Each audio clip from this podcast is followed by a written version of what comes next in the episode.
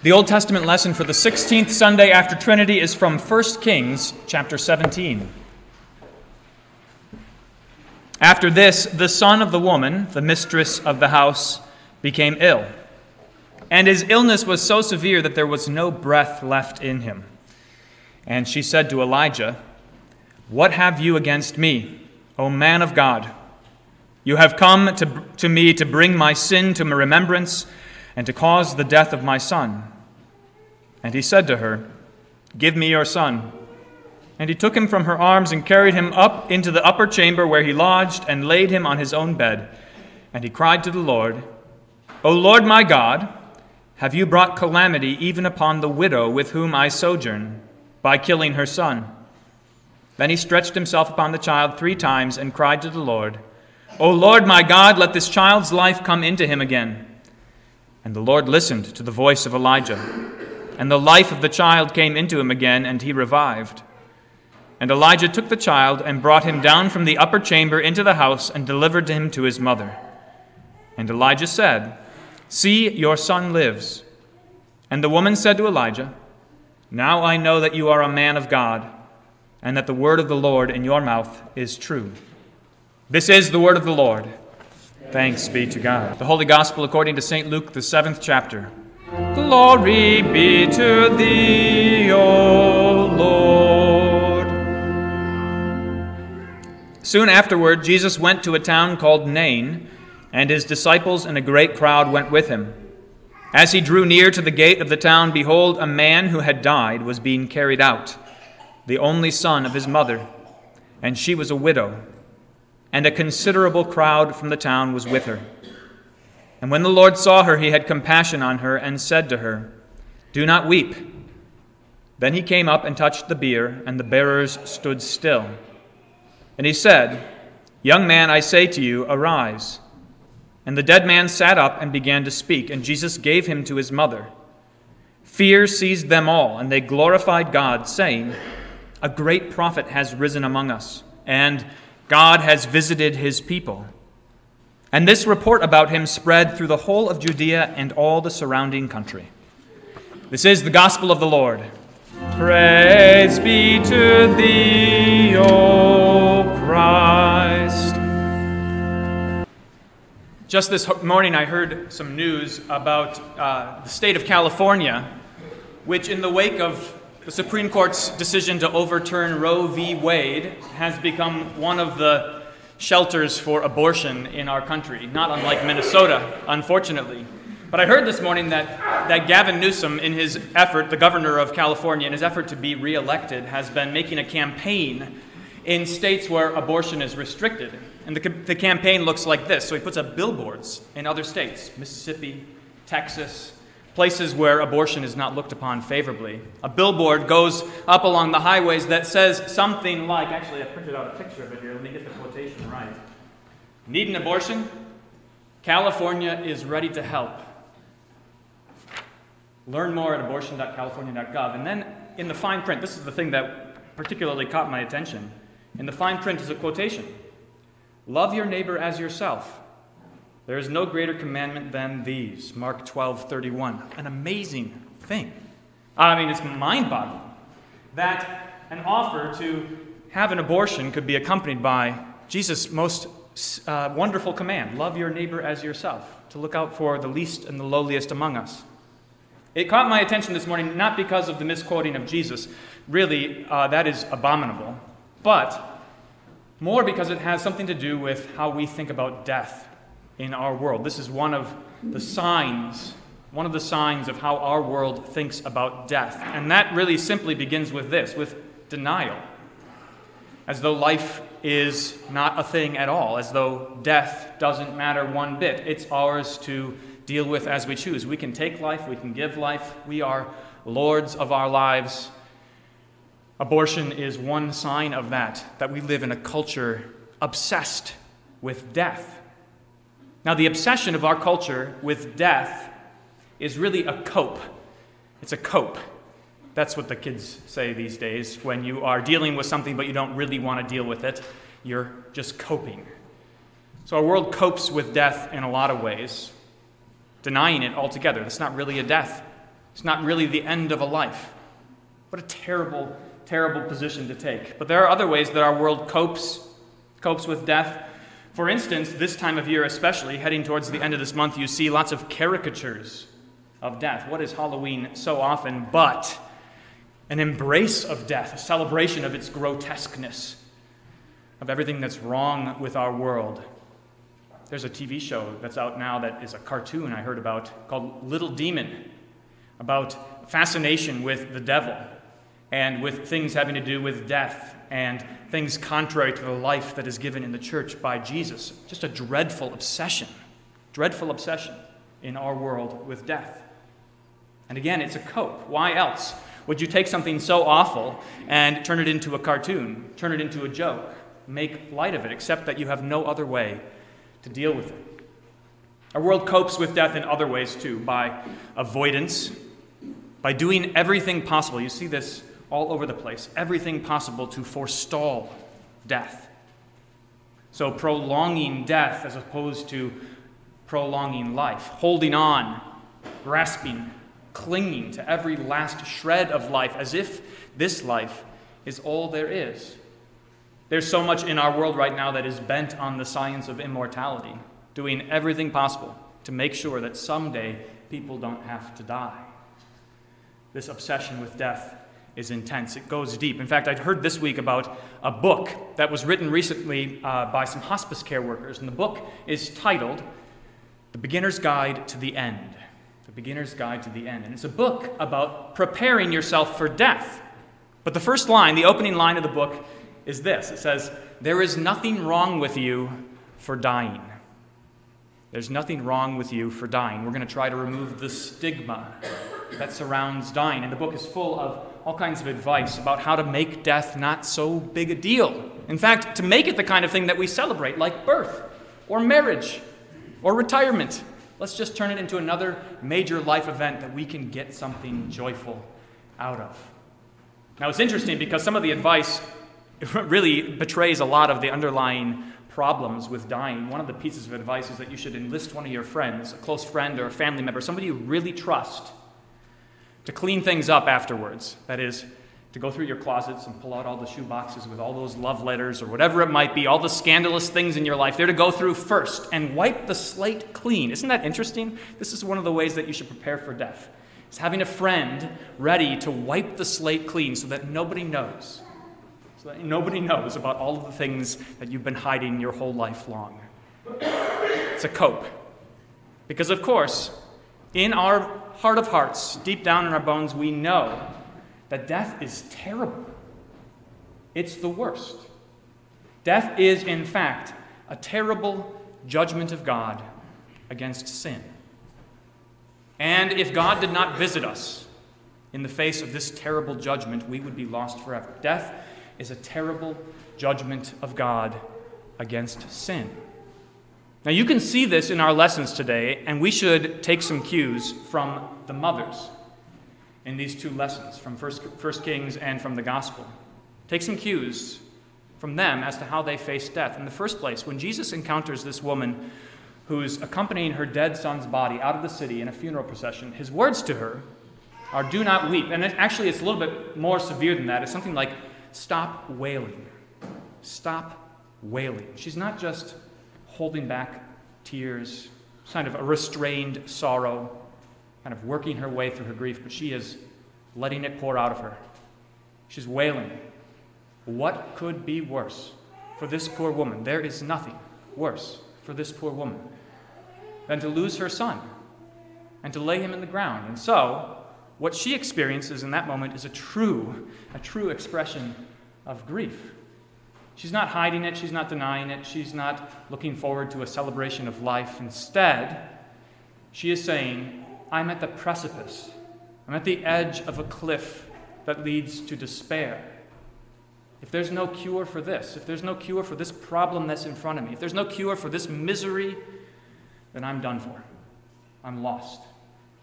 She shows us how terrible death is, and we would do well not to shy away from that not to downplay it or minimize it. This is often what happens in our efforts to comfort one another in the face of grief. We are so tempted to say trite things, to say things that don't really comfort, to say things that kind of minimize the tragedy before us, when in fact there is nothing, nothing that could or should take away the depth of that sorrow. The loss of a loved one is the worst thing. And worst of all, it is a judgment against sin. Now, the, the mother in the Old Testament lesson, she knew it. You heard what she said to Elijah What have you against me, O man of God? You have come to bring my sin to remembrance and to cause the death of my son. Our world would do well to remember that death is not just an occasion to sort of clean up your biography, to make sure that the best version of you is told to the world around you, but that it is the occasion on which God's judgment is finally rendered against sin. This is the judgment that He promised in the Garden of Eden. In the day that you eat of it, you will surely die. And from that moment on, sin has been the cause of death. So, in fact, the authors of that book are dead wrong. There is something wrong with you for dying. There is something wrong with you. It is not how it was meant to go. It is not who you were meant to be. The fact that any of us breathe our last is because we are broken and corrupted to the core. Failing to reckon with that is a reason why the world has to cope, has to cope, has to find a way around it, a way to minimize it, a way to justify it, a way to make it seem not so dreadful, a way to caricature it or make light of it. It makes sense that our world would be so obsessed with death. What else can you do with it in the face of such dread? Now, the judgment against sin, the judgment against sin has been told to us throughout the scriptures. We know this. We know the nature of this story. God Himself tells us that He brings this judgment on us so that we may learn to repent. Listen to what Moses says. One of Moses' Psalms appears in the book of Psalms, Psalm 90. Listen to how Moses talks about life and death and God's judgment. You return to man to dust, he says. Return, O children of man. For a thousand years in your sight are but as yesterday when it is past, or as a watch in the night. You sweep them away as with a flood. They are like a dream, like grass that is renewed in the morning. In the morning it flourishes and is renewed. In the evening it fades and withers. For we are brought to an end by your anger. By your wrath we are dismayed. You have set our iniquities before you, our secret sins in the light of your presence. That is, nobody in your life who loves you dearly, who is, keeps things confidential, whom you trust, nobody can wipe the slate clean to hide your sins from God. Our secret sins in the light of your presence, you've set them all before you. For all our days pass away under your wrath. We bring our years to an end like a sigh. The years of our life are 70, or even by reason of strength 80, yet their span is but toil and trouble. They are soon gone, and we fly away. Who considers the power of your anger and your wrath according to the fear of you? Moses knew, even the people of Israel didn't get it. Who considers, who can handle, who can endure the fact that dying is a judgment of God. We shy away from it. Who considers the power of your anger and your wrath according to the fear of you? But why? Why all of this? Why this seems like an obsession with death. This seems like being overly concentrated on it. Why don't if this is the case, if this is how things are, if we're all going to die anyways, why not just move on? Why not just get on with things and enjoy life as well as we can? Here's what Moses says. So teach us to number our days that we may get a heart of wisdom. Teach us to number our days that we may get a heart of wisdom. That is, teach us not to put our trust in ourselves or the things of this life which are failing and fading away. Teach us not to put our trust in false comforts, in lies, in deceit, in trite and vain promises. Instead, teach us to look where true comfort is found. That is a heart of wisdom. The beginning of the law, the, beginning of wisdom is the fear of the Lord. That is learning, learning that God is the one who judges. And that if his verdict against us is guilty, that's it. That's the end of the story, which is why these lessons are so precious for us today. Death is a terrible judgment against sin, and it would lead us straight to despair unless unless God came and visited his people. That's the cry of the people after they see that poor son of that poor woman raised from the dead. Jesus spoke into the coffin. He spoke into the grave and said, Young man, I say to you, arise. And he did. That dead body listened. That dead body, which could not hear, had ears that were opened, and a heart that was not beating any longer was filled once again with the life of God. Young man, I say to you, arise. And the boy sat up, and he spoke to his mother, and the crowds marveled. Surely God has visited his people. That is our only hope that God would visit us and free us from this misery. We walk through the valley of the shadow of death. This world is full of pain and suffering and loss. We can put our stock in the things of this world that try to deny it or put it away or justify it, but it will fail us in the end. So instead, put your hope in God. Put your trust in what Jesus has done for you. Rehearse daily in your hearts and in your minds and in your homes the story of Jesus' death and resurrection, of his victory over the grave, a complete and total victory. Listen to what St. Paul says in 1 Corinthians 15 about Jesus rising from the dead.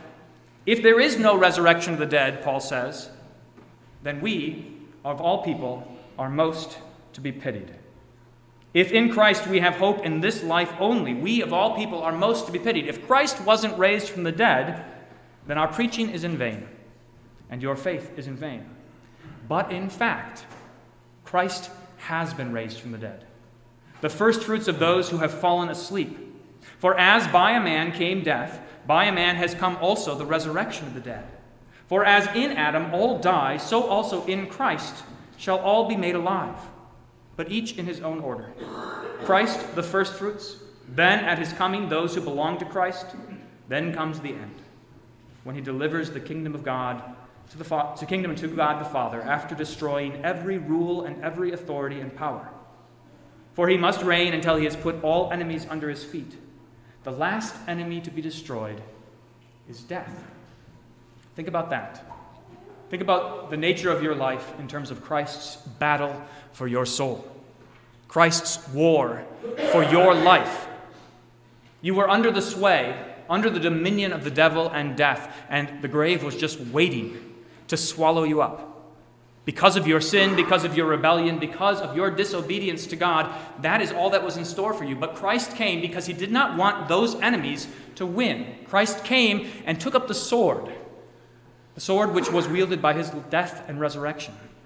He gave up his blood as a sacrifice for you, he gave up his life for yours. He did that because he did not want you to die, but to live. He did that so that now, even now, while you see your flesh wasting away, while you see death all around you, even now, while in the midst of this life we walk in the middle of death, you can rejoice. You can rejoice and be glad in a way that the world could never, with all of its caricatures, with all of its avoidance, with all of its denial, and all of its trite celebrations, a way that the world cannot. You can rejoice with true joy. You can have peace that passes understanding because you have Christ and you know that He is standing with you now and that in the day that you are laid into your grave, He is there, ready to defeat death for you, because that He has already conquered the grave. So that while your body is laid to rest, it is just simply awaiting His resurrection. That while you are laid to sleep, you are kept safe and secure because you are in the arms of Christ. I think it is a continual battle for us to put our hope in the things of God and not in worldly things. It is overwhelming. It's all around you. Everywhere you look, you see this coping with death. You read it in the obituaries, you see it in the memorial services you go to, you see it everywhere. Put your hope in God.